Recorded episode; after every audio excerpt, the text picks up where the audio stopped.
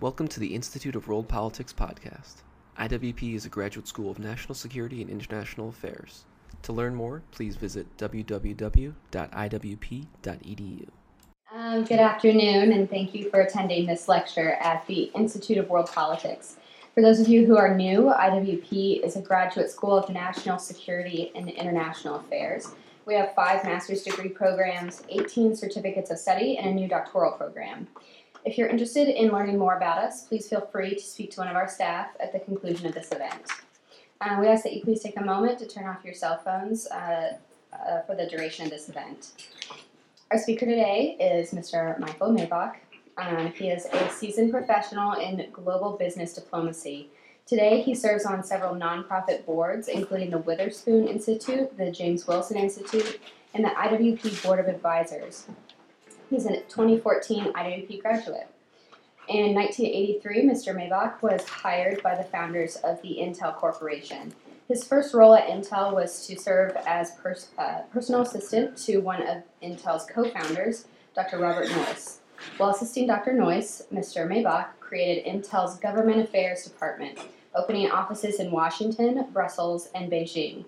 He built a global team of over 150 professionals engaged with government officials about key commercial policies, and in 1996, he was named Intel's first Vice President of Global Government Affairs.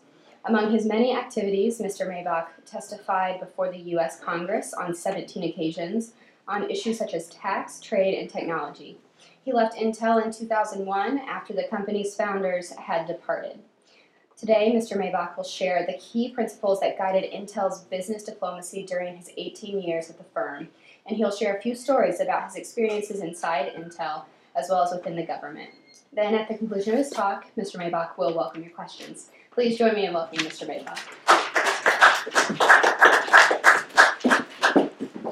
Thank you and welcome. Thank you very much for coming. Appreciate it. It's an honor to be here. I love coming back to IWP, and I recommend it for those that want to go to graduate school here or have friends that want to advance their studies. Um, going to do today is um, deliver what would be a, a, a, lecture I developed for a college class at Bradley University and then uh, in a think tank up in Harvard earlier this year. So it's, uh, it's about 50 minutes in length, so it's a, it's a, a lecture, it's not, not um, shorter. And um, we'll have about 30, 40 minutes for questions, but, but if there's something burning you want to ask in the middle of this, you're welcome to do so. I give some overview thoughts, and then I have 10 stories And everybody likes stories. So with that, we're going to get started.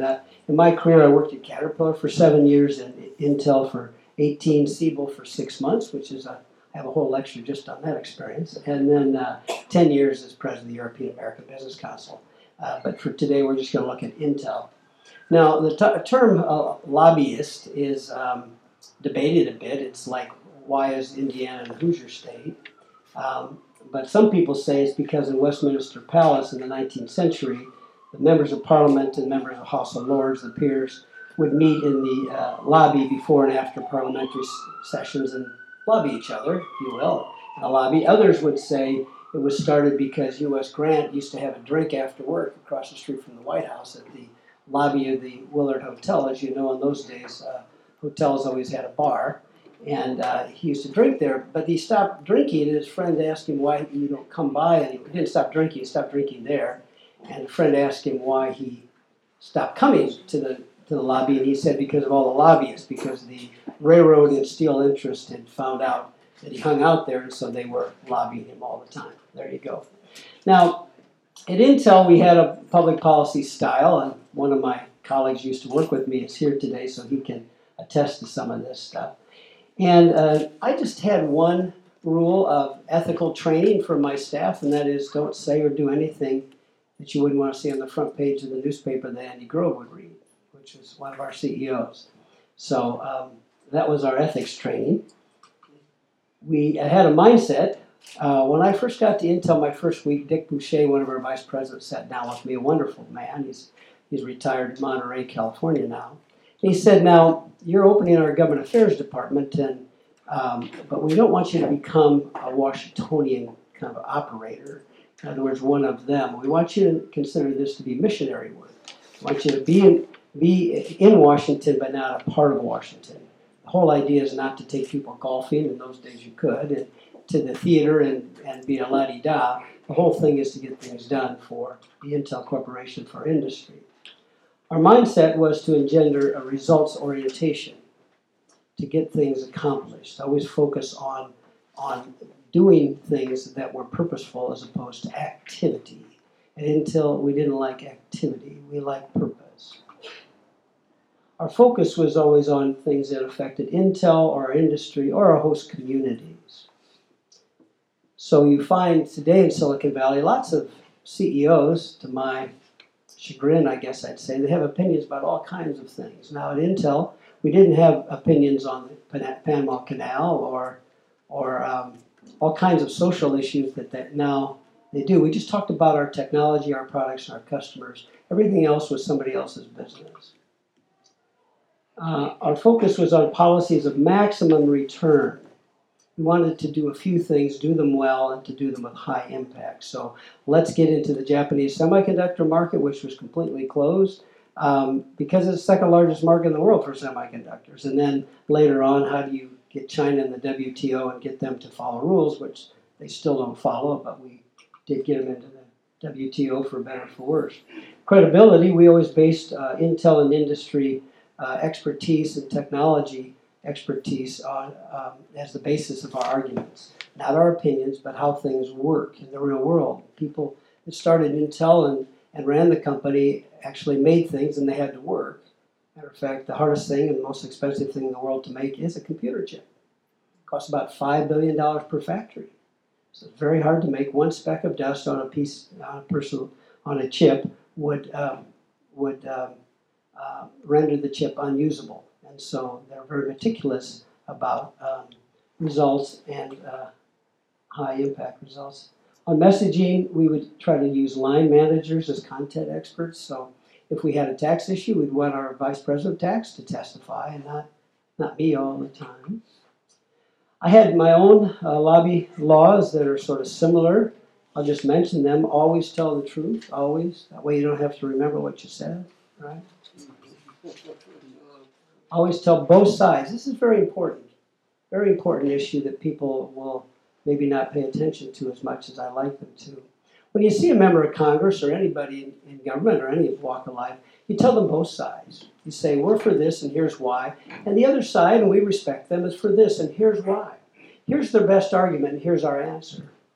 It does a few things. One, it shows that you're not afraid of the other side. Number two, it shows, hello, John, that you're very confident of yourself. But number three, it also um, treats them with respect in terms of um, making sure they, they don't feel they don't have both sides. Um, also, when the other side comes in, they won't do this very often, but you've already answered their best arguments with yours, and that'll be in mind. So, this is a very wise thing to do. Be respectful and gracious, of course. Uh, the front page test I told you about, which is my ethics test was don't do anything you don't want on the front page of the newspaper. Uh, never threaten, but always make clear what's at stake. Senator, if this if this market isn't open, we probably have 300 people that can't have their jobs in Oregon anymore because that's where we make the product, and they can't sell it to that country. We had problems like that. One company is a special interest. Three companies are an industry. So if I'm from Ford and I go in to see the U.S. Senator from Michigan, as soon as I leave, he's going to say to his staff or she, call Chrysler and GM and find out what they think about this issue, right? So the smart lobbyists will take their competitors into the office with them so that the congressman or senator already knows what the whole sector at least believes. And so lobby with your competitors. It shows uh, you have goodwill for all and reflects confidence, maturity, and collegiality, and it actually does part of the work of democracy. Members of Congress have to figure out what are the what do the unions want, what do consumers want, what do foreign countries want, what do the companies want, on and on. They've got to aggregate all of that into yes or no on legislation or amendments, etc. And the more you can show a unified industry as opposed to a disaggregated industry, the more that you have done part of the work of democracy for them, and that's very valuable. And finally, I always like to tell my employees talk about the country, not our company, please. Nobody dies for the company, they die for the country, right? People don't run for Congress because they want to help Intel. That's not their slogan. They run for Congress, they want to help the United States of America. It helps our company, you say it helps our company, but I'm here to talk about why this is good for our country. Okay, so the hard work of lobbying. Uh, I think the best way to think about it is uh, that for every hour you listen to a symphony orchestra, think about how many hours they rehearse. Uh, I used to tell people that when I was at Intel, I spent about 25% of my time in company meetings and 25% of my time talking to people in government. The other 50, of course, was golf or tennis, depends on the time of year. Actually, the other 50% of the time we're in trade association meetings. I mean, all day, every day, you go from this one to this one, US Chamber to NAM to the Semiconductor Industry Association, on and on and on. Depends on the issues, et cetera, and the associations. But that's where the hard work of lobbying gets done because that's where one company becomes 10 companies, 20, 40, 60, whatever the number is. And then finally, when the companies get before government, you've already rehearsed who is going to say what, what are the messages, who are the key people we're going to see, what, who, what CEO is going to testify, who's going to do the ad campaign, whatever is involved in the campaign, you really want to have all that laid out and so your colleagues around the table get to know each other. So your best friends are all your customers and competitive um, members of the industry. So industry was started in July of 1968. Was started by four men. Uh, on the left, Les Vadasz. Les left Hungary at night, walked out of Hungary 56, 1956 to escape the communists and into Austria and got to the United States and eventually to Intel. And the picture of the three men, the one with the mustache, Andy Grove, who died two years ago, a wonderful man. He also escaped from across the same field into Austria, got to New York City with the clothes on his back and 20 bucks in his pocket, got a bachelor's degree at, at City College in New York, got a PhD in chemical engineering at Berkeley in California, and um, and the two co-founders of Intel, Robert Noyce in the middle there, was the inventor of the integrated circuit. So we had the, the vacuum tube, and then in the 40s, 1947, the uh, Bell Labs, three men, uh, invented the transistor. So you went uh, from the hot glass, fragile, uh, one switch inside of a glass tube to one switch inside of the solid state. That's where the transistor uh, became the solid state, and therefore could be in satellite or in a transistor radio because that. And then the integrated circuit was actually many many switches on a substrate, which was Noyce chose uh, silicon, and that was the secret. That's why they call it Silicon Valley and not Germanium Valley or Vinyl Valley or something. And uh, I was his assistant for four years. When I got hired by Intel, they made me his assistant. Uh, so it's a very lucky thing. And I could tell you a lot of stories about Bob, but I won't here today. And then Gordon Moore on the far right, brilliant guy as well, PhD. Uh, and he uh, is the father of Moore's Law, which is still existing today. Is that he didn't he, he, he created it because he had to give a speech to a bunch of semiconductor executives and told them that every two years uh, chips double in their capacity, and now it's every 18 months. But he didn't think he was creating a, a law in 1970. He just gave a speech, and it became. Moore's Law. And then down here, Federico Faggin, he was one of the three or four men that invented the microprocessor, the computer on a chip. There it is right there, the 4004. Became the 8008. These are all engineers, right? So it's not the Chevy Impala or something, it's the 4004. And it became the 8086, and then the 186, 286, 386, and then because AMD kept making the same number we couldn't copyright a number, it became the Pentium for 5, 586, and that's what they use today. And then Art Rock, um, in 1968, was a venture capitalist, a young man at the time. He assembled $2.5 million, and that's how Intel was started. One person, two and a half million bucks. Hello, Eagles. And they have now 100,000 employees. From these four men, $100,000.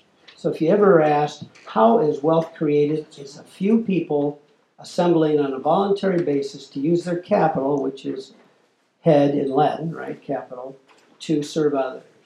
That's it. This is how wealth is created. What they do here in Washington is they transfer, right? But this is how it's created. So those are some pretty impressive people there. Now, we're going to talk about 10 stories, and here's number one. So I got to the industry in November 14th of 83, and I went to two weeks later in November to Monterey, California for a meeting of the Public Policy Committee of the Semiconductor Industry Association. And what they did was assign each company uh, uh, lobbyists, and there was only seven or eight of us at the time, uh, a key issue. And since I was the newest guy, they gave me uh, passage of the Semiconductor Chip Protection Act. Well, they'd been trying for four years to get this passed and hadn't even gotten a hearing in the Judiciary Committee of the House. And so they gave it to me because the new guy always gets the one that's never going to happen. It's like the worst sales territory kind of thing if you're a new salesperson. So I got this uh, assignment, and um, I had no idea uh, why we had problems with it, but it was to the, the problem was you can't you can't have a patent on a chip design, you can't have a copyright. And yet, if people copy the chip design, you lose the whole company because you design the chip and then somebody copies it and then you're gone, right? So there's no intellectual property protection at the time, and they feared the whole industry would be copied by some nice person in Brazil or something, who knows. So um, it stalled in the House Judiciary Committee for four and a half years. I got the assignment. So a guy named Mike Gadbaw, one of the trade attorneys uh, from Dewey Ballantine, and myself went to see Mike Remington on the top of the beard. He's retired. You can find him probably on Facebook or something. Really nice, smart lawyer. And this is Bob Kastenmeier down here. He was a congressman for 25 years from Madison, Wisconsin, center left Democrat, who was chairing the committee. The Democrats ran the Congress at the time. And so we went to see Mike Remington. I had never met Mike Remington before, and we sat down with him. And I asked him a question. I said, um, uh, I said, Mike, um, now I'm new, and he wasn't delighted to see us. Let me put it that way. I mean, he took a meeting, but it wasn't like great to see you guys again after four years of begging, you know. And, and I said, um, I'm new, and uh, I'm from the Midwest, so of course it takes me a little while to figure things out. Uh, but but so is your boss. So give me some advice because whatever we've been doing is not working. Oh my God. He said, You know, for four years, your colleagues from Silicon Valley have come in here and demanded hearings and all this. No one's ever asked my advice. You have a problem, Mr. Maibach. The copyright people don't want computer chips to be copyrighted because, no, they have music and essays poetry and stuff. They don't want to have your industrial products. And the patent people say, well, it's not really a functioning device in the sense of moving parts and stuff, because it's not just electrons. He said, so I think you should do a sui generis bill. Now, I'm not either Italian or an attorney, but this means unique, right? Try a sui generis legislation. So I wrote that down. I didn't know how to spell it, but I kind of wrote it down. And then I left with my attorney. I said, What does that mean? He says, you know, sort of a hybrid kind of a unique thing. So, and then he told us on the way out just to cheer us up. He said, and by the way, this is not a priority for the chairman. And in Washington, what that means is we're not going to help you at all. Do something else with your life. You know, that's kind of what that message is because they're so polite here. Okay, so by the end of our work, Mr. Kastenmeier is the lead sponsor of our legislation. Now, how do we go from X to Z here? So, first of all, we visited over 200 members of Congress in the U.S. House. I did 100 of those myself, 104. And we gave them a copy of this magazine, which had just come out that year, a computer chip in the middle of someone's hand. Now, if National Geographic thinks it's important, maybe it was. Nobody knew what a computer chip was. One of the things I did was I got a whole bunch of computer chips that were bad chips, so they keep them in a box somewhere. And I scotch taped them with that, that tape that you can see through, you know, that, what was called, the, expensive stuff, you know. And I had all these three by five cars, all I had was a computer chip on it. And I visited Congressman, I said, Have you ever seen a computer chip? Nobody had ever seen one. I said, Here's a x86 is an 86 uh, microprocessor and I would just leave those behind. So, so we all of a sudden people for the first time saw a computer chip and they see that it's important. And so they started co-sponsoring our bill because it must be important and I've got one in my briefcase now. And that's kind of how, you know, if you want to sell a car, let them test drive it, right? So you give them a chip. So we, we gave uh, every member of Congress this magazine and its computer chip.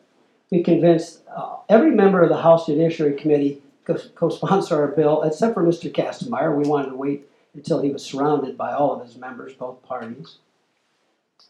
And then easily passed the House because we had 200 co-sponsors, including everybody in the committee. And Kastenmeier then wanted to put his name on the bill because if he was going to be in a parade, he wanted to lead it, right? And so, to his credit, he helped us. Then we got through the Senate Judiciary Committee. We had two problems. Senator Kennedy uh, didn't want to help industry because he didn't want to help industry because he didn't want to help industry. And that was three questions. And so, um, Digital Equipment is headquartered in Boston. And and a guy named Bruce Holbein was their lobbyist. And I called Bruce and I said, We got a problem. Senator Kennedy, who's the ranking Democrat on the House or the Senate Judiciary Committee, doesn't want to help us with this bill and he wants to slow it down. Will you get a meeting because he refuses to see us? So Bruce called his staff and he said, Well, the senator doesn't want to meet with industry because he doesn't like to say he's met with industry, especially if they have bills pending because he doesn't want to be, you know, influenced by industry. So um, but she said, um, but let me see what I can arrange. So Bruce and I, a couple days later, walked into Senator Kennedy's office, and there he is behind the desk, and there she is over in this chair, and in front of her are two chairs. So we walked in, we, Senator, and he didn't get up and he didn't put his hand out, and she said, Gentlemen, sit over here. And she said, So tell me about your bill. And so we told her about the bill, and then she asked us, then she asked us some questions. She said, just a minute, and then she said to the senator, Senator, some members of industry have been here today, and here they've got some concerns about legislation. They want your help, etc. And they have a question about whether or not she'd be open to helping it, blah blah blah. And then, then he would give her the answer, and then, and then she said, "I've talked to the senator today, and here's his thoughts." And without belaboring this, this just went on for 25 minutes, like this. And then she said, Thank you for coming to see us. I'll report all of this to the senator. And then we left. And he supported us. Okay, so it's just a story, but it's a true story. The other problem was we got down to the first week of October, and the bill had passed out of the Senate Judiciary, and we had another week to pass the Senate. And if it got past the Senate, it was going to go to the White House, Mr. Reagan had told us he was going to sign it. But the chief counsel of the Senate Judiciary Committee, I'll think of his name one of these days, um, said to us, I just don't have time to write the staff report because they got to write a detailed staff report of the history and the, you know, the, the bill and all this stuff and what the committee is doing because that becomes the legal record of the committee before it goes to vote in the Senate, etc.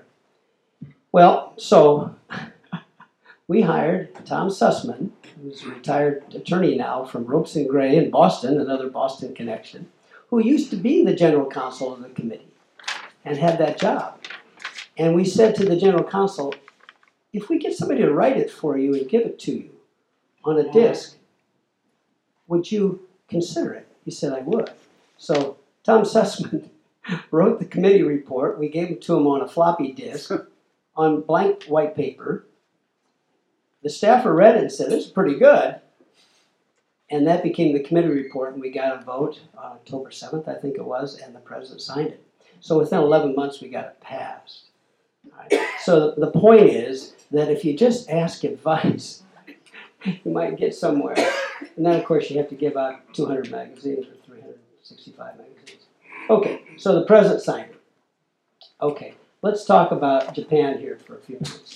Um, uh, MITI uh, was formed after the Second World War. This Ministry of International Trade and Industry it had been the, the Defense Department of, of, Japan. It had been the War Department of Japan.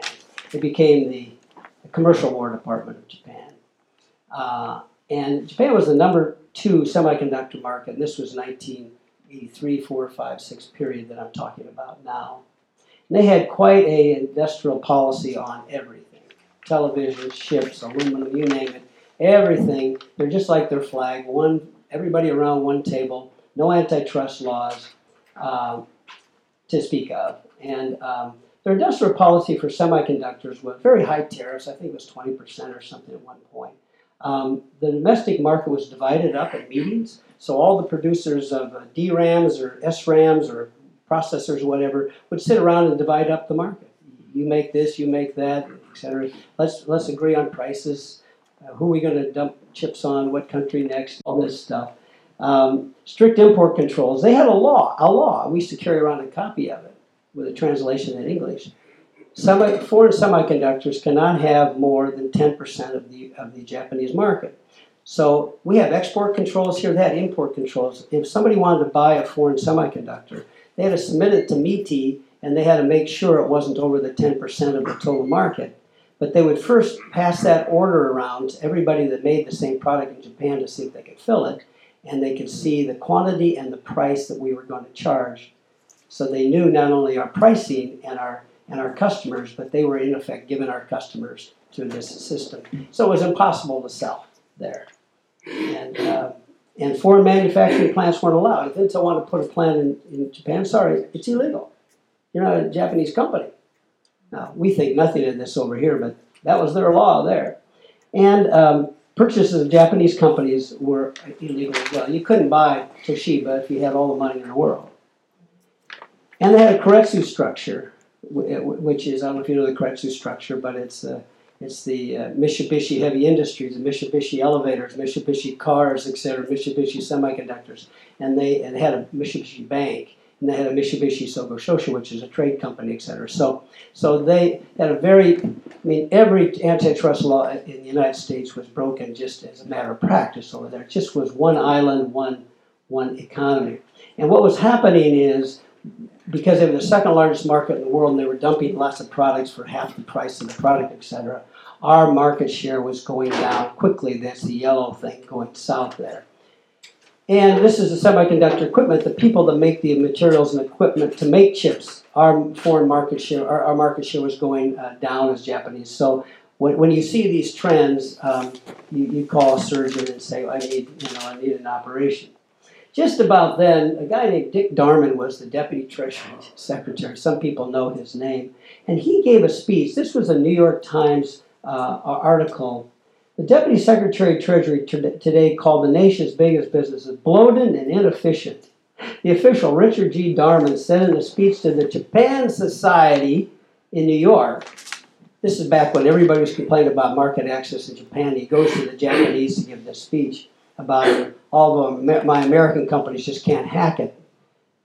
Some high priced private managers, you get the idea here. We pride ourselves on being entrepreneurial risk takers, but many climb to the top of the corporate ladder on the strength of their demeanor and a failure to make uh, observable mistakes. Uh, on, just completely disrespectful of all industrialists in this country. And about seven minutes after Andy Grove read this article, or seven seconds, he called me up and he said, I'm taking the night I'm taking the red eye tonight from San Francisco Airport. I'll land at 6 tomorrow morning, and we're going right to Darman's office. I said, Well, now, Andy, I think I need to call and get an appointment. He says, You can try. I'm going to be there in the lobby. This is Andy Grove, Mr. Escape from Hungary. So there he is. There's Darman. There's an airplane. So he got on that flight. So I called Darman's secretary that afternoon and I said, Now, ma'am, uh, you don't know me. Um, but my CEO, Andy Grove, was kind of famous by then. Intel and Microsoft were the, the Google and Facebook kind of companies, so everybody knew who Intel was. He's going to be landing tomorrow morning, and we're going to be in your lobby before 8 a.m., and he wants to see Mr. Darman about his speech in New York yesterday. Oh, but he has a very full calendar. He'll have to make an appointment. I said, Ma'am, I'm just telling you, he's going to be there, and he wants to see him. Please tell Mr. Darman. Now, he can tell him no, but he has to think about this. Well, this is highly unusual. I said, I know my CEO is highly unusual, but so is the speech. I'll tell him. So we got there about 7:45 or something through the traffic and stuff, and there she was. I'd never met this woman. There she was, took us up to see Dick Darman. He's no longer with us. Good guy. Walks into this huge office, bigger than this. The deputy secretary of treasury is a very big office. You could use it for your, I don't know, maybe a billiards match or something. It was very big. And uh, he walked up and tried to shake Grove's hand. Grove immediately went to the chair, wouldn't shake his hand. Darman sat down in the chair across from him, his leather arms. Andy Grove said, Where I come from, what I would say about your speech yesterday is that you were consorting with the enemy. And if you'd had the guts to come to Silicon Valley and give that speech, I would think differently of you, sir. But you went to the Japan Society to talk about American executives. I don't golf, I don't play tennis, I don't take long vacations. We work night and day, and we've created a company that's very successful around the world. Japan's a closed market. But you don't give a flip about that. You don't have any respect for people that actually create things in this country. And I flew all the way here just to tell you how little regard I have for you and how upset I am about your remarks, sir. And Darman is gripping his chair because I took a lot of the edge off this thing because I don't have a Hungarian accent. to which he said, I've never been spoken like this before in my career. To which Grove said, Well, it's about time. I've never read such a speech either. So we're one for one. That's what I came to tell you, sir. Think about it. Come to Silicon Valley if you've got the courage to do so. Got up and walked out. And of course, I had to run after. We got a taxi, and I took him back to Dulles. He got the next flight. Was, he came for that meeting. That was it. I get back to my office. The phone rings. It's Darman. Now, Dick and I just had met in the morning, and we weren't close friends by then. He said, That was quite a meeting. I said, Yeah. And he said, Message received. I want you to do a favor for me. I want you to arrange for me to give a speech to the American Electronics Association. So I want to amend my remarks because I know you guys are competitive. And I did. And then I was there in the front row. And I heard the speech. It was very different than the New York speech.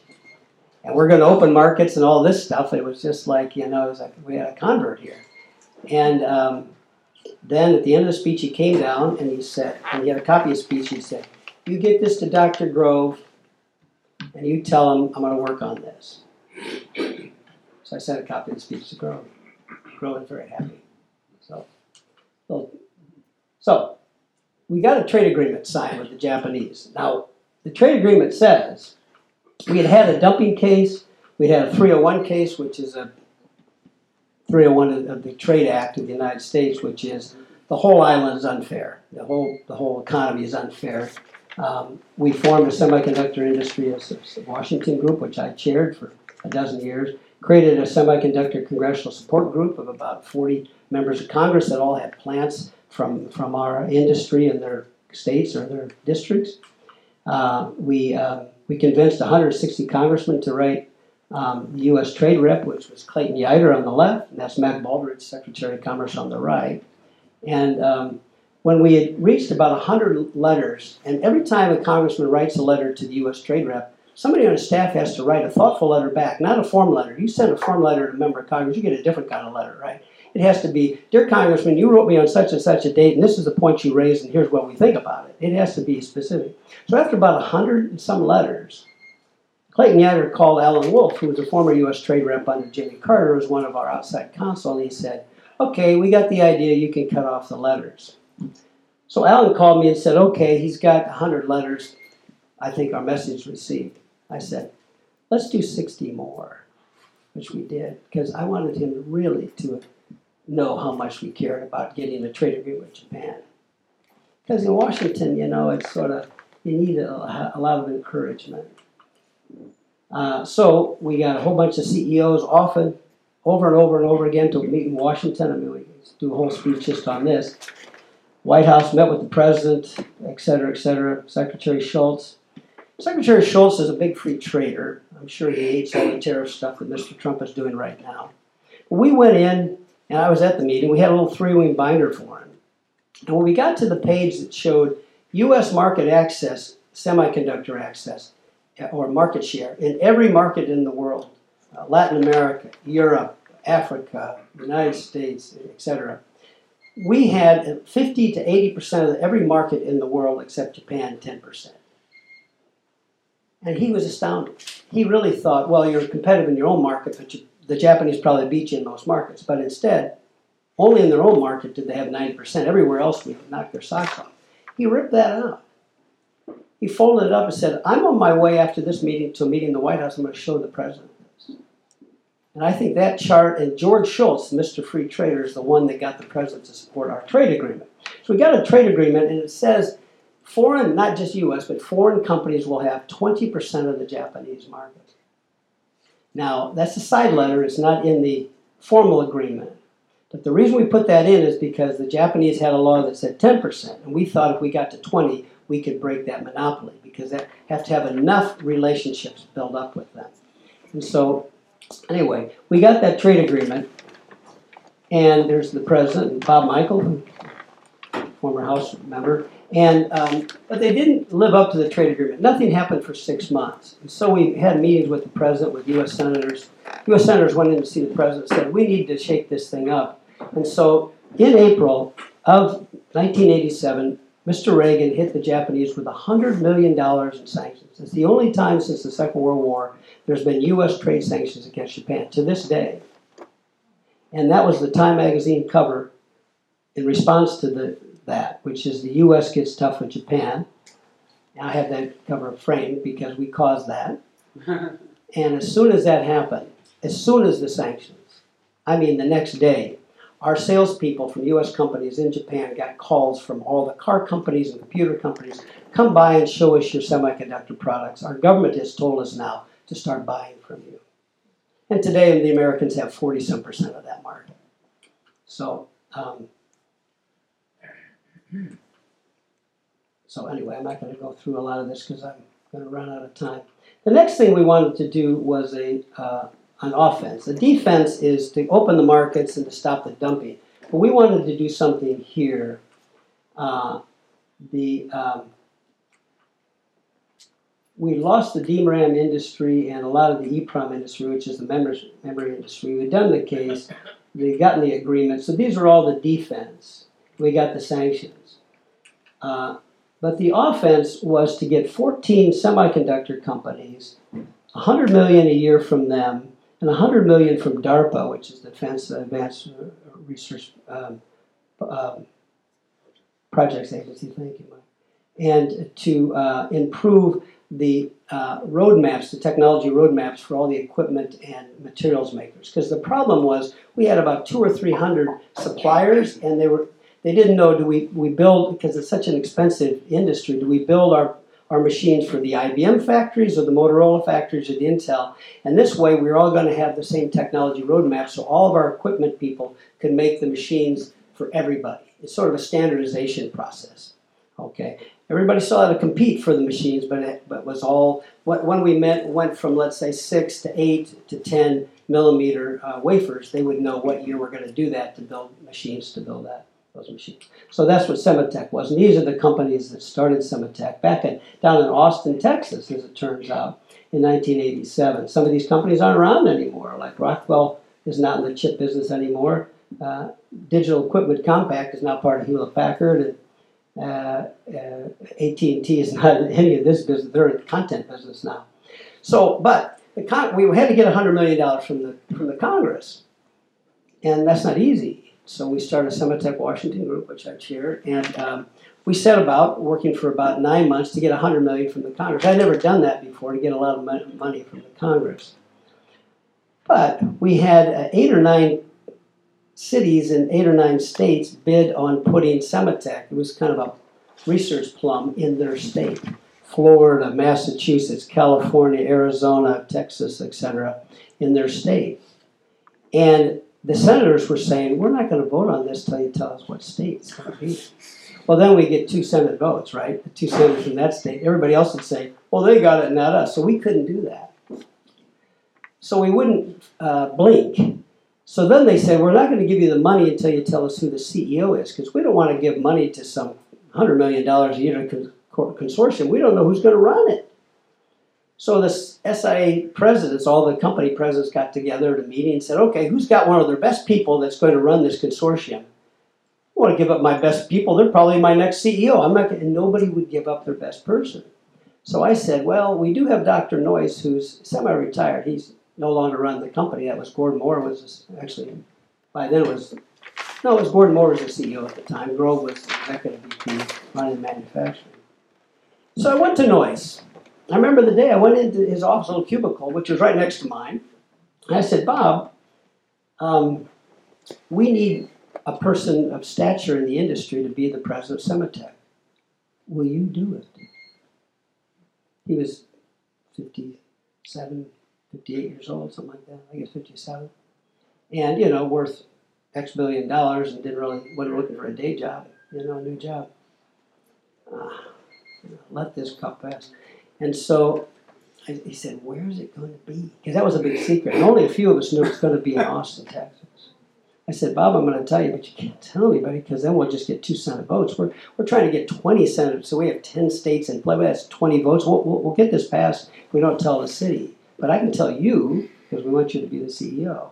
He didn't even know. He was the CEO, the retired CEO of Intel. But he was still working at Intel. He was a vice chairman. So I said, Would you do it? And he said, What city? And I said, Austin, Texas. He said, Just a minute. He goes back to his credenza and he brings out an aeronautical map. I, what's this about? He flew a helicopter, a jet, and a propeller plane, and la di da. You know, this was he loved to fly planes. And, and, he, and he does this then with this, uh, what do you call those things, you know, compass or something. What is this? Okay, I'll do it. I said, I'm sorry, you'll have to tell me what the map exercise is about. And he says, well, you know, I have a Cessna Citation that he flies, and Anna and I have a home in, uh, what's the fancy place in, in Colorado? Yeah, Aspen. They have a home in Aspen. He said, and the reason I bought the Cessna was because you can fly from San Jose Airport to Aspen on one tank of gas. And I was finding out if I could fly from Aspen to Austin on one tank of glass gas, and I can, so I'll do it. but I'm not going to refuel because on the weekends we're going back to Aspen. We're not going to be in Austin on the weekend. Okay, okay. So, thank God it wasn't Miami Beach or something, you know. We'd have to get a 747 for the guy. So, so he said yes. He said he would do it because he could fly there. But he said the other thing is, we're asking $100 million, and I don't want to be the mohair industry. And I don't know much about mohair, but apparently during World War One, they had subsidies because all the uniforms of the troops were made out of mohair. And probably to this day, that industry gets some sort of subsidy. He said, so if I'm the chair, if I'm going to be the president of this thing and I testify before Congress, I'm going to tell the Congress after 10 years, cut us off. Take the needle out of the arm. If we can't make this a success on our own after 10 years of operation with government uh, doubling the money, we shouldn't be doing this. So I'm out, we're out in 10 years. And you tell the, the CEOs, I'll do it because I can fly there with my wife and get out on the weekends. But they got a promise, so they all promise, okay, 10 years we'll cut out the, the subsidy. So, uh, so anyway, we'll get to the rest of this story in a minute. Where's my, where's my person here? Okay, uh, so I'm just, okay, so let's go on to number four. We're not going to do all 10, but, but you can do five now. Okay. But they're kind of fun, right? They're, Mhm. All right. So Grove, after we got the Sematech um, money, 100 million, he writes, because Andy likes to have op ed pieces, he's a writer.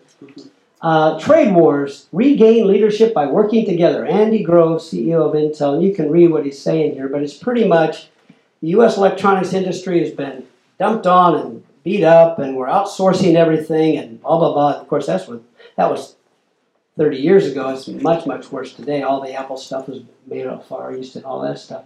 But he but he says here we must acknowledge and clearly state, with sorry, with the president that that we have a, a, stake in our own industries and international competitiveness, et cetera, et cetera. So it's one of these fly the industrial flag, et cetera, of the United States, which I'm all for from time to time. It's, it's important. And he writes this thing. So that was December 13th, and then I went home for Christmas, Peoria, Illinois, and I went to a meeting January 5th. And I was invited to this meeting, and you have this, if you pick this up at the front door, if you pick this up, that's what we're going to talk about right now. So January 5th, I was invited to meet at Intel headquarters, and you see on the right, uh, uh right, uh, do I have a memo? I've got the memo here. Yeah. On the right side, you see the list of people. Those are the people in the meeting. That includes five different Intel vice presidents. I was a manager. At Intel, you're an intern, then you're a manager, then you're a director, then you're a vice president. And there's not a lot of vice presidents at Intel. With manufacturers, it's not like banks, you know, everybody's a vice president. So at manufacturing companies, there's very few, but there were five in this meeting here.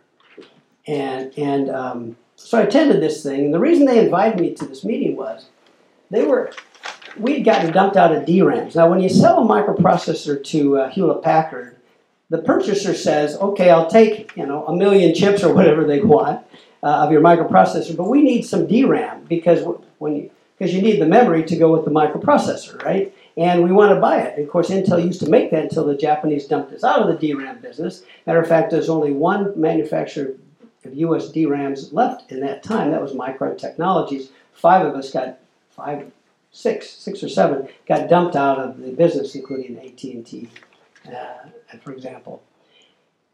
These guys, who were not in my part of the world, and looked at prices of DRAMs, they could get the best deal from Toshiba. And so they wanted to do a marketing deal where when our salesman would go in to see a digital equipment or a IBM or whomever, uh, Hewlett Packard, to sell the microprocessor, we would say, well, we've got a great price for a DRAM from Toshiba, so we'd get both sales.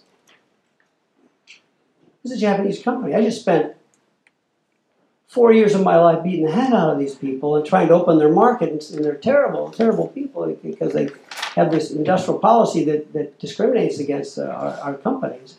And then they're having a meeting like, you know, three hours after Andy Grove does this op-ed about we all have to work together as Americans, and they want to and they want to do this, and I'm there so that I can explain to members of Congress who I've been working with and begging to help with our trade agreement, and U.S. Trade Rep, my gosh, Clayton Yeutter, explain why we're now going to be marketing Japanese chips in this country for them. The biggest microprocessor company is going to help the Japanese. And I wrote this memo at the end of, well, I went back on a typewriter I had a PC, but I couldn't figure out probably the floppy disk that day, so I wrote on a typewriter, as you can see here. And this was, please don't make me quit this company memo. Don't make me go to Washington after all we've done to get $100 million in the trade agreement and sanctions, and Japanese has to open up and have me explain my company's not going to market their products. Are you kidding? So I wrote this memo, and if you read uh, parts of it, you don't have to read it all.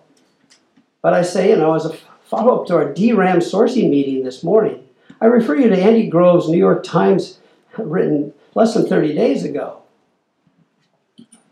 It is this, is this theme that Intel and the SIA, Semiconductor Industry Association, has sounded for the past several years with exceptional results because it is sound logic and political appeal how can we as a company say these things to a national audience just last month, Andy's, and then quietly walk into Commerce Department this month with plans for sale of Japanese DRAMs through our hard-earned distribution channels? U.S. government today is our business partner at our instigation. They need us to bolster their relationship with increased sales. They need us to bolster that relationship with increased sales to Japan with With strategic alliances like the TI Intel ASICs deal, which was another deal we did with Texas Instruments. And all the while, our government allies are pressured by MITI, by the prime minister, who is going to be in Washington the next week, prime minister of Japan, probably get rid of the sanctions, which he still had on him. And many of our U.S. customers want to gut the fair market value, this is the dumping regime, ignore market access issues, and allow the laser beam approach of Japan, that's what they call it, to continue apace. We need to weigh in the benefits of the SIA US government alliance, anti dumping successes we finally had, and possible uh, future battles with the trade adversaries against the beneficiaries, uh, benefits of a DRAM alliance. And he calls for a new vision of competitive behavior. That's in the essay. What is new about feeding the sharks? Now, you don't use that kind of language very often in company uh, memos because that's pretty cheeky, but that's how I felt. So I said, years ago, when I first got to Intel, 1983, IBM bought 20% of Intel because we were having problems. And we were their microprocessor supplier to their PC business. They didn't want us to fail. So they bought 20% of our stock. They also didn't want the Japanese to buy Intel and that made our success possible. That was creative and effective. Perhaps we should buy 20% of Micron, the only uh, DRAM maker in the U.S. left up in Boise, Idaho, stock, and announce in, in our angry and short-sighted to our angry and short-sighted critics that we have done to help Micron double their DRAM production over the next five years. Now that would be a new vision. That would be making a commitment to our ideals, and that would embolden our friends in government whose resolve is just now melting. Now, I didn't send this to Andy because he wasn't in the meeting. I sent it to all these people, including five vice presidents. One of them gave it to Grove. Grove called me up and he said, I'm so proud of you. I'm convening that group tomorrow at 8 a.m. Be there. Five of his vice presidents, including his sales VP and his manufacturing VP. All these people are planning this with Toshiba for months and months, of talks I didn't know about. And he said, We're going to buy Micron stock. We're going to sell Micron DRAMs all over the world. We're going to do this deal because of what we've been through the last few, which I just reiterated. And so the headline or the story in the Idaho Statesman three months later was Micron Intel signed major deal benefits to Boise and Nation C because of that memo. I'm not trying to boast, but, but that was one of my most proud days because Andy Grove understood what my colleagues didn't because they were in the business of selling chips, not in the business of what I was doing. And so, from the essay to the memo to the deal was very different than the way it was heading.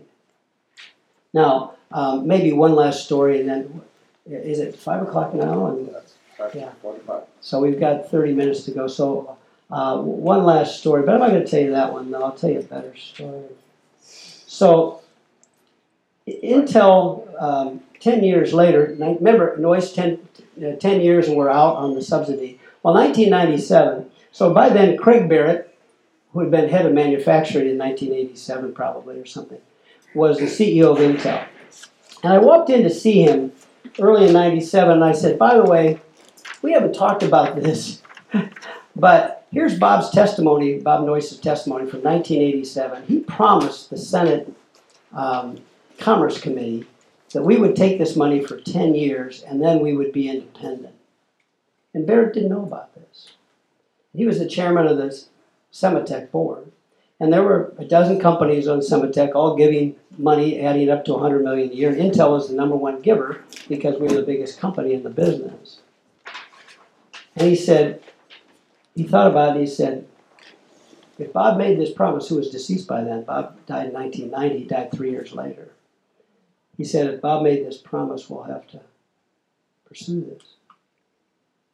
So he, about uh, two weeks later, he was in Austin for a Sematech board meeting. They showed him the testimony. He said, probably most of us around the room didn't know that 10 years ago, our first president here at Sematech promised that 10 years from, from when we got the money, we would stop that and be on our own.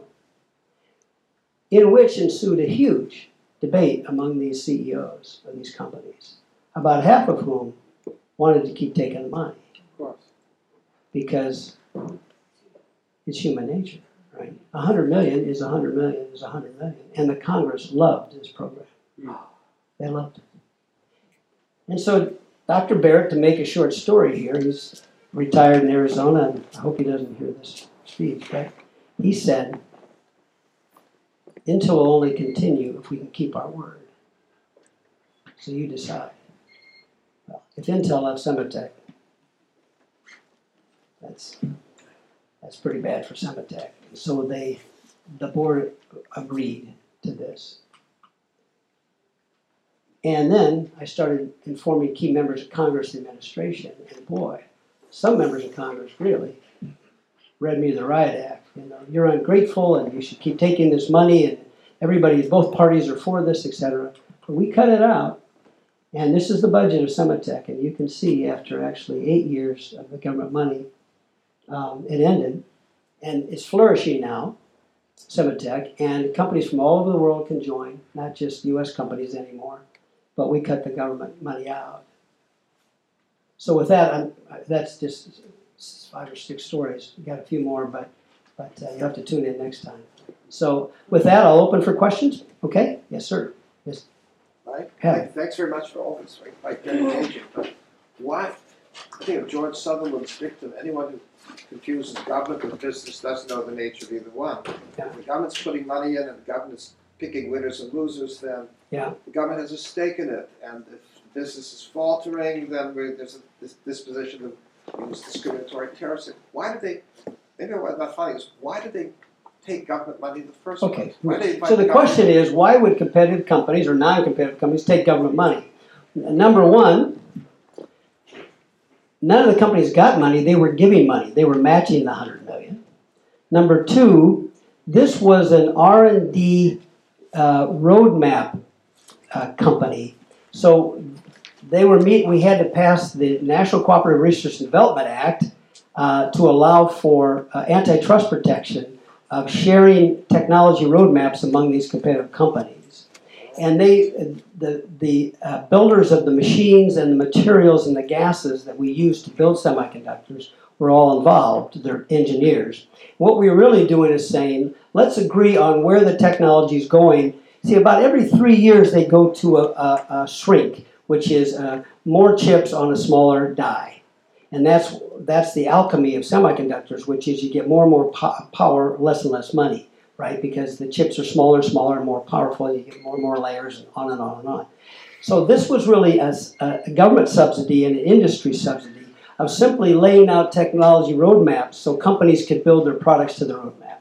So it was had nothing to do with competition. It had everything to do with making sure that companies knew which customer to build for because the companies had all been on different uh, schedules. So Intel maybe would, would go from a from a, a six to an eight inch wafer this year, but IBM two years later, and so the, the these small companies didn't know which customer to build for. That's about, about the best I can do. But um, the companies were paying money into this, and it had nothing to do with who would buy or sell their products. So I'd be happy to maybe more fully Like, discuss. absolutely. It's my mistake. I plunged in with a, a question. Can we just applaud you for that wonderful talk first?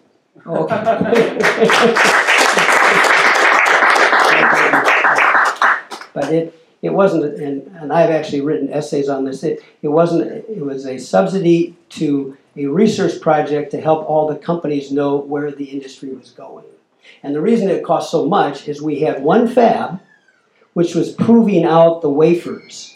But when the products were made, they were DRAMs actually, they would dispose of the product. So they would make product to prove out the technology, then they would dispose of the product. So there was no product made that was kept, and everything was pre-competitive in the sense that it was just a technology roadmap. So, um, uh, but I'd be happy.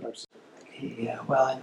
Okay, yeah. So other, other questions? Yes, sir. Yeah, um, trying to understand the the financial aspects of the, the, the agreement or deal with, Toshiba. Right? Yeah. Um, it seemed like the, I mean, there's a political dynamic, but there's also a financial imperative. Yeah. And that it seemed like it would be in the best interest from a profit motive Right. to go along because of the cost associated with having the deal orchestrated with Toshiba instead of Micro, Micron. Was there a huge price? Yeah, it's a good question. The question is, from a business point of view, from a profit and loss point of view, was the Toshiba deal better than the Micron deal? Uh, not having been in the talks between Intel and Toshiba or Intel Micro, Micron, and I never was, I assume what was going on was the following.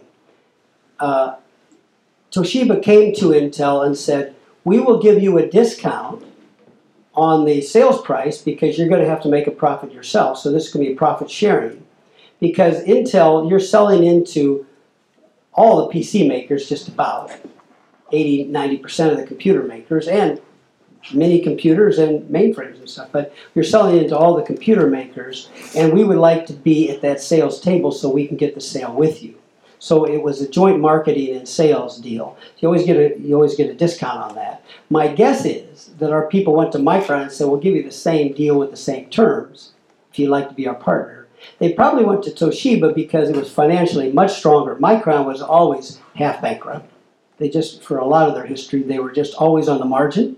You know, we didn't lose, we didn't make money this year or last year, but next year we will, et cetera. And they were much smaller. And so they were a, they were a dicier bet. And that's why I said in my memo, and buy their stock, they have enough money to invest to be a good partner. And that's what we did. But I'm sure, I'm, I'm pretty sure they would have asked the same terms for micro, Micron. It's just it wasn't a stable partner. But uh, I wasn't in the negotiations that the best I can do as a government affairs guy, right? I'm just a, a policy guy. Yeah, but it seems that, um, you know, the ultimate goal for a corp, Intel at that point. Yeah. Now and then is that to maximize shareholder wealth, right? Um, and I think that, um, at, at this point in time back then, when these negotiations were happening, it seems like it was more altruistic in terms of, There's, nothing, there's no altruism here. No, but yet, remember, countries exist. And Japan had a robust policy project to keep us out of their market. And we had spent years and years, by the time I got there, they had been working on this for several years, to get into that market. And it took a trade agreement, it took trade sanctions against Japan by the President of the United States to get them to even buy our products. And so there is a political imperative. It doesn't happen very often, and you don't like it in business. You want to have free markets and free people, etc. And everything should just be a transaction between two willing companies, right? But government was involved, government was involved because the Japanese government was involved, and they wouldn't. I mean, I believe in laissez-faire, but there's nothing laissez. They don't even know how to spell laissez-faire in Japan, right? It just wasn't. It was industrial policy, capital I, capital P, right? So we had a political ally in our government to open up that market. That was the wrong time to start selling their products to our customers after we had we had spent a lot of time saying these guys are unfair. So. Um, you know, that's what we deal with in government relations is to discuss those. But we are a nation. We have a government and it has to defend us. And if you're if you're always just whatever they do to us is fine and not believe in free markets, the, the world uh, doesn't always work very well for you that way. Any other questions? Yes, sir. Eagles. Eagles, good to see you again. Yeah, good to see you, Michael. Um, well, you might recall Bob Bob Noyce was a member of the President's Commission on Industrial Right, Competitiveness, President Reagan I had the honor of working as executive director of that. Worked with Bob quite a bit. You're describing a period that uh, somewhat resonates with today. It was a big battle between industrial policy types Mhm. who said, "Well, America kind of needs to create its own MITI, its own kind of government, industry, academic consortium, you know, to drive the economy. We had to deal with protectionists who said uh, the way to deal with it is massive tariffs, you know, against Japan or Germany. Free enterprise types. Uh, you know, the White House, uh, I constantly had to deal with a lot of free, free market types. Uh, Jim Baker. You, you probably remember. I remember what Baker said, right? So I just want to say that I, I thought that Bob uh, was really a very rational voice, and the commission tried to navigate the intersection of the nexus Yeah. of these three big debates. And did, I think, an outstanding job, and also moved forward some terrific ideas, the R and D tax incentives, uh, you know, the collaborative uh, antitrust exemption, uh, s- STEM, you know, science and math education is being Yeah. important, bringing manufacturing back Yeah. And everything else. So uh, you work for a, an absolutely terrific, um, terrific guy and a terrific company, and you played a very, very important role in shaping uh, what, in my view, has been the whole framework of competitiveness since the 1980s that Yeah. we continue to debate today. So So thank you. thank you for providing some Oh, insight on thanks, that. thanks, Emil. Uh, uh, questions? Questions? Yeah, yeah, Garrett. Um, to what do you associate Grove's um, desire to have uh, Intel's uh, policy reflect maybe some broader um, goals than um, simply what's best for Intel is what's best for its bottom line? Yeah. So the question is, why was Andy Grove um, sort of uh, nationalistic, you might say, for the American economy? Um, I think he and everybody in the industry came to this very, very reluctantly, including Grove. Uh, in those days, this was, I mean, we have a different kind of problem, but it's the same genre with China today. Um, but um, he, he was beginning Intel, and he saw year after year after year of China, Japan uh, dumping people out of their business, or they'd sell something for, if it cost you $5 to make a chip, they'd sell it for $2 they wrapped three dollars around every product. And then after a while, you'd go out of business, and then they would raise their prices because they have a monopoly. And you can do that if you have a closed market because you can't sell the same stuff back into their market. That's the def- one definition of the two definitions of dumping. And I think he just saw that that wasn't fair. And so we, by the time I got there, we were in a, a we were in a talking war with, with Japan. It became a litigation war with the 301 case. And so he he very much uh, was for fair play, but but when he saw that that the, the Japanese were up to sh- shenanigans, as he would say, he wanted to rev up the U.S. side to change that. And of what we did there.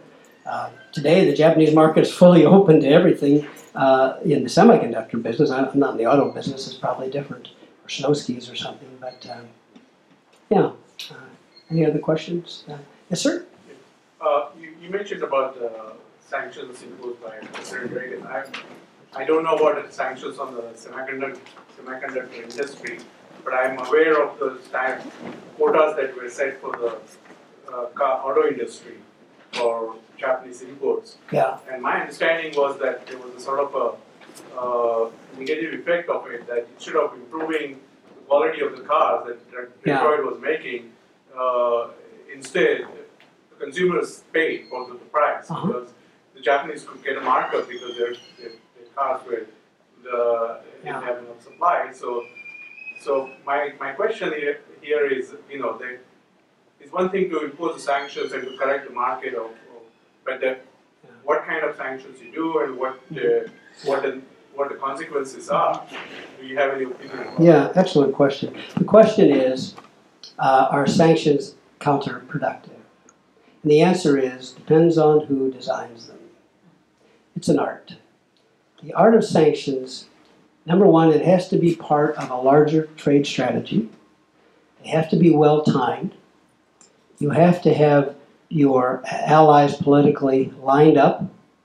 You have to have them well briefed. And you have to select products that are easily um, replaced by other imports. So my guess, although I'd have to look at the record, in 1987, the 100 million was probably on things, let's say, I don't know, Japanese eel or something. I, you know, uh, things that there are lots of other suppliers in the United States, so that no consumers here would even know that those sanctions, sanctions exist. Like, for example, sanctions on red wine from from Belgium.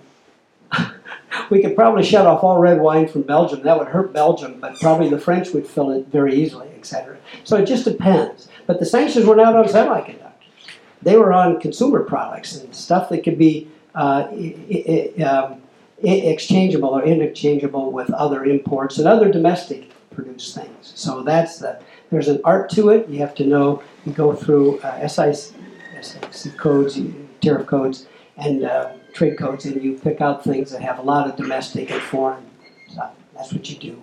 It gets the, and then you decide, you know, whose parliamentary district it is in Japan, and maybe that's the head of the Japanese parliament's uh, farmers, and they get a, upset, you know. Uh, the farmers in Japan. It's uh, uh, they're a very powerful lobby, so you pick on stuff like that. So it, it's an art. You can really hurt yourself, or you can really help yourself. And um, but they're a tool. You know what the president's doing right now with with China is trying to get their attention for a trade agree- uh, negotiation and no kind of deal. He did it with Canada and Mexico. They all came to the table. So you got to know what you're doing, though. But I I know the U.S. Trade Rep, uh, Lighthizer, and I know other people in this administration. They know how to do this.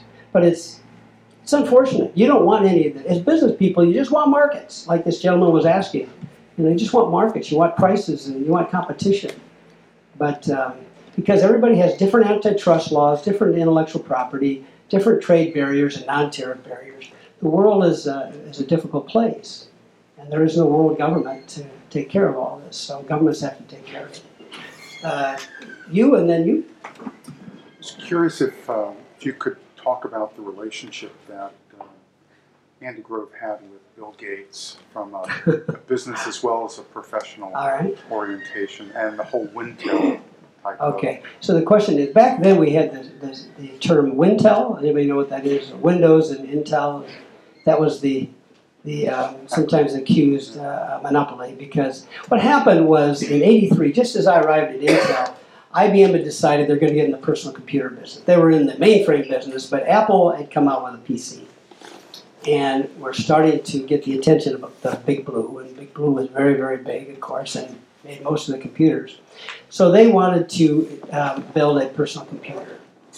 But they wanted to do something that avoided the Sony Betamax problem. Probably most people in the world don't know, or the room don't know what I'm talking about. But there were two types of VCRs. There was a VHS, which was everybody used, except for Sony used the, the Sony Betamax, which was a smaller cartridge for movies and that sort of thing. But the problem was, if, if you took your movies over to somebody's house and they didn't have a Sony, they weren't enter- you couldn't use them. But most people had the standardized VHS, and so Sony actually went out of that business because they they had a uh, unfriendly or non-compatible design. So IBM wanted to have what we call open architecture. Sony Beta was closed architecture. Apple had a closed architecture. They had the Motorola chip and they had their own software and they weren't going to let anybody second source it. So IBM saw that as a weakness, uh, Steve Jobs, because Steve Jobs loves his stuff and he didn't want to share it. It's kind of that's. You gotta in, in the technology business, you have to love your stuff and you want to want to share it. It's you know it's, it's a multiplier effect, not a not the other way around. So they chose the microprocessor from Intel, and they chose Gates software. Except Gates didn't have software, as I recall, so he went out and he bought it for twenty five thousand dollars, an operating system, from a guy uh, on the coast there, San Luis Obispo or something, um, on the California coast, for twenty five thousand, which was a lot of money in nineteen eighty three, I guess. And so put those two, and then they said Intel, you'll second source your microprocessor, and and, and uh, that that way you won't have monopoly on the chips. So because of that, Intel and Microsoft really became the architecture of the PC industry de facto, or yeah, de facto. So every quarter, Gates, and this gets to your question, he asked about Gates and, and uh, Grove. Every quarter, the CEO of Intel would meet with Bill Gates and go through a whole list of all their reports and say, here's a problem we have with Microsoft. And usually it was, we're about ready to launch uh, the 286 or the 386. Are you ready with the software? And even though they're both hard to do, the software guys are always behind that curve and always, you know, iterations of it, whereas you only get one chance to make a semiconductor. But they're always, you know, they're, they're what do you call it? Uh, uh, mistakes in the software. Bugs. Bugs. Bugs. Thank you. He's been the s- s- software, but bugs. So anyway, so they would. A lot of their meetings were about um, aligning our launches so that we don't launch a new, you know, the the um, I don't know the uh, Texas Instruments 386 PC, and then the software isn't there to put in the PC. So they they talk about that, and um, you know other things. But I think they had a very cordial relationship, but it was, I think it was, you know, there were difficult dis- discussions because uh, everybody has their own kingdom, and, and the, You know, they're building this wall, we're trying to build this dam, and it's just, different timing. But I was never in those. I was in meetings with Andy and Bill Gates and many other CEOs because they'd come to Washington and lobby, and so I would see them interact. And um, they were, I think they're very respectful and cordial. Gates is a very nice guy to be with. He's a lovely person, and Grove is a brilliant person as well. But they, their styles were completely, completely different. Grove was always teaching the room, and Gates was always taking notes. Uh, Grove was always going to tell tell everybody how it all worked, and Gates wanted to listen. It was a different style. Yeah, yes, sir. Oh, yeah, sorry. You had a question back here. Is that helpful? Sure. Yeah. And, um, uh, thank you for the presentation, in, in strategizing, um, my question is, did you at any point approach the president directly in, in, in those days? And then extrapolating to today, how would you, um, advise in terms of teaching someone to lobby, uh, to strategize and the, uh, White House for any uh, legislative changes? Ha- What was the question? How would Did, we? did, did, did you, um, approach the president directly? We're lobbyists today. I heard that part, but what was the second question? What Oh, was in terms of, for today, how would you, uh, teach a, say, a, a budding lobbyist? Okay. to strategize? Okay, good, good, very good. Okay, so, uh, yes, when I was at Intel, we met with every president from that, those 18 years on more than one occasion. So, when you have CEOs from these big companies, they get to see the president. Not all the time, but they get to see him. And so, yes, I've been in many meetings with Clinton and Al Gore when I knew Al Gore when he was in the Senate, actually. And um, uh, so, both Bushes and and um, Reagan. I guess those were the those were most of the presidents that I served uh, while, while they were serving. Um, on the on the the per, well, I opened up the talk if you were here with lobbying rules, so I, I think they stand today. The one thing I've seen that's happened more and more that I think is really really, and I, this was on one of my lessons I didn't get to, is counterproductive. Is, Grove used to say, "Don't be clever." we have a lot of lobby shops now. So, for example, the daughter of a friend of mine is a lobbyist for Google, and she's one of their Republican lobbyists. And I will tell you, I really dislike this prof- prof- professionally. To have people on your staff, because you're a Democrat and a known Democrat, used to work for Dianne Feinstein or something, you will always lobby the Senate Democrats. And because you work for uh, Paul Ryan and now you're on our staff, you'll only lobby House Republicans because they'll trust you. And what that does is that uh, solidifies gridlock. And one of my stories that I tell here, and I'll tell it here, maybe this might be my last answer, but I'll try to get to this slide here. It's a good story. I think it's, yeah, here it is right here. Number, number eight story. So we were trying to get um, an amendment to a trade legislation passed in, I think it was probably, let's say it was 1990, 92, I don't know. But uh, Bill Thomas from uh, Central Valley of California was the Ways and Means chairman, and that's where the trade bills go. And Bob Matsui was the ranking Democrat on the trade subcommittee. So he was a big deal in the trade world. We have a big plant, Intel did, 6,000 people in Folsom, which is in his district. And Bob is a wonderful guy. And, um, and I was working with him to see if he would put an amendment in on a trade bill. But it was getting nowhere with Chairman Bill Thomas and his staff. So I went to see Bob Winters. Maybe Bob will listen to this video. Great guy. He, he always would tell you about three jokes before you get into the meeting. He was just, a guy walks into the bar. So, Winters just a hilarious man, and but he's very smart, very smart guy. And he worked for the chairman of the Ways and Means, and he did the trade stuff. And so I wanted to see him. This is what you do for a living. You go and see. I said, hey, Matsui has an amendment he's carrying for us at Intel. The whole industry wants it, not just us, but I'm the lead on it. It was some amendment to the Trade Act of 1975 or whatever it was. And, um, uh, but he's not getting anywhere. What's the problem? And because Bob and I are friends, he told me what the problem was. He said, the chairman doesn't think Mr. Matsui is very respectful toward him. And so none of his amendments are going to go anywhere. Oh, okay. So I left my I left that office and I went to see Bob Matsui, who happened to be in his office over in the Rayburn building. And I asked to see him alone, which is unusual, and they don't like that, especially, well, at least I was not of the other sex because they need to have people in there. But I said, I need to see you alone. And he gave me the meeting. He said, What's up? And I said, The reason our amendment's not getting anywhere is apparently the chairman doesn't think you have a high regard. I like the chairman. You know what I was talking about. I said, Here's what I want you to do, consider doing. I want you to set an appointment to go see the chairman in his office, in the chairman's office, personally, with your amendment on a piece of paper, and say, Mr. Chairman, so good of you to see me, and I need your help. And I want you to ask for his help. And he's going to ask on what, and you're going to tell him your amendment. Which, by the way, Bob Winters said the chairman's fine with this amendment. This has nothing to do with your amendment. And I said, I want you to ask him to help you. Well, but my staff's doing, working with his staff. We're all congressmen, you know. So I said, Bob, we actually want to get this done. Okay. So he made an appointment to see the chairman. And the chairman said, I'd be happy to help you. And he put the amendment if I was the Republican lobbyist and Bob Winters told me that, I'd go back and tell people the story.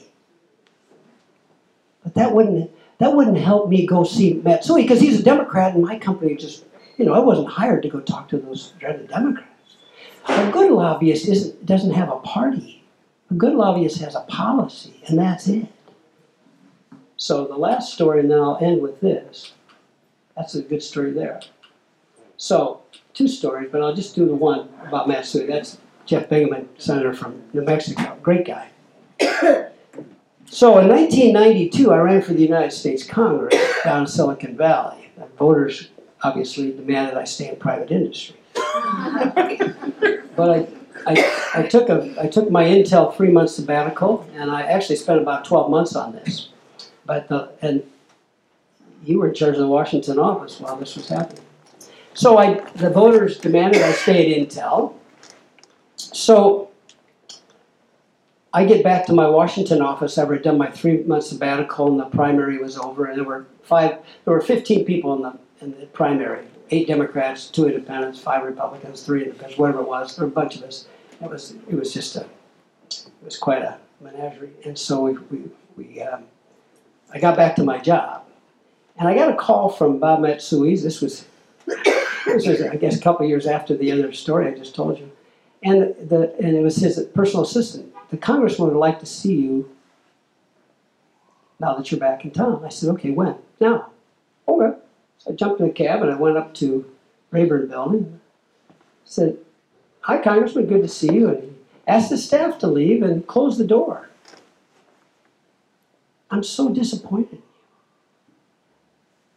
Why? He said, I thought you were a Democrat. All these years, I've worked for, with you for 11 years. And now you're a Republican? Who knew? It's a true story. I said, Bob, the reason you don't know is because that's not part of my job. You know, I did run for Congress, but I'm back to being Mr. Uh, Vanilla here, you know? I'm not in the party. I'm just the Intel guy. I don't know if I can trust you. I said, Well, you've trusted me for 11 years. I got you the amendment with Bill Thomas, or I didn't say that, but anyway. But my point is, that's what you got to do. You have to be an honest representative of your company. There is, you know, it's it's like the Supreme Court wears black robes; they don't wear blue or red. You know, it's just, you know. So that's what you have to be. And all these companies think they're so clever to have a Republican lobbyist to talk to Republicans, and you don't get any of the any of the cross stuff that I'm talking about here. You just, you know.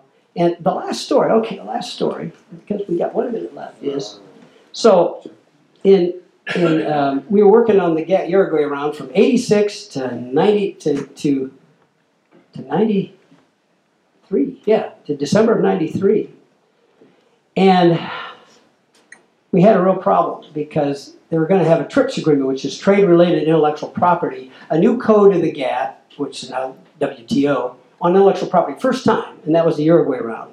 which was supposed to last two years, lasted six. Of course, then the Doha round failed. So the, the WTO has, I'll give you a talk about WTO sometime, has real, real fundamental problems now because India and China are in. That's the two billion people that don't want to cooperate with, with people. So anyway, um, I had a problem, which was I was on my way to go to Geneva in a couple of weeks, and for the final negotiation, and we were worried the TRIPS agreement would allow the copying of computer chips because there was something that said in there compulsory licensing is permitted. In other words, we can take your patents for national security. And you can just imagine the government of, of Brazil saying, we need your microprocessor patents for national security for Brazil. We need to have our own microprocessor. And the whole company gets taken by governments, et cetera. That's worst case, but yet Grove, you know, his book is called Only the Paranoid Survive. That's, the name of his book. And he said that's how he thought. He was always paranoid, thinking whenever our stock was up, he says something's going to go wrong. You know, this is how this man was. And he escaped Hungary for a reason, right? So anyway, so I wanted to see Jeff Bingaman. Now he's a Democrat. Of course, I'm by then a known Republican because I ran for Congress. But we had 7,000 people in New Mexico, so I saw Jeff Bingaman and Pete Domenici a lot. They're two different parties. Those are the senators, but I could see him anytime I want because we're the largest employer in New Mexico. And by the way, in Seattle, I have 17,000 people until dozen in, in uh, sorry, Oregon. Anyway, I went to see him and I said, Jeff, I got a real problem. Mickey Kantor, the U.S. trade rep, won't um, put a exception. You can't compulsory license semiconductors. That was the one phrase I wanted in there. I worked for six years on this, and he wasn't biting because he was going to help the pharmaceutical industry on one of their intellectual. And you know, he can only get one bite of the apple with all the other company countries and all this stuff.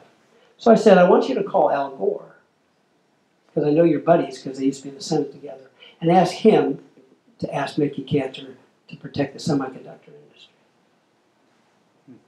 He said, okay. I'm in his office, just, well, two of us and, and his chief of staff. He picked up the phone.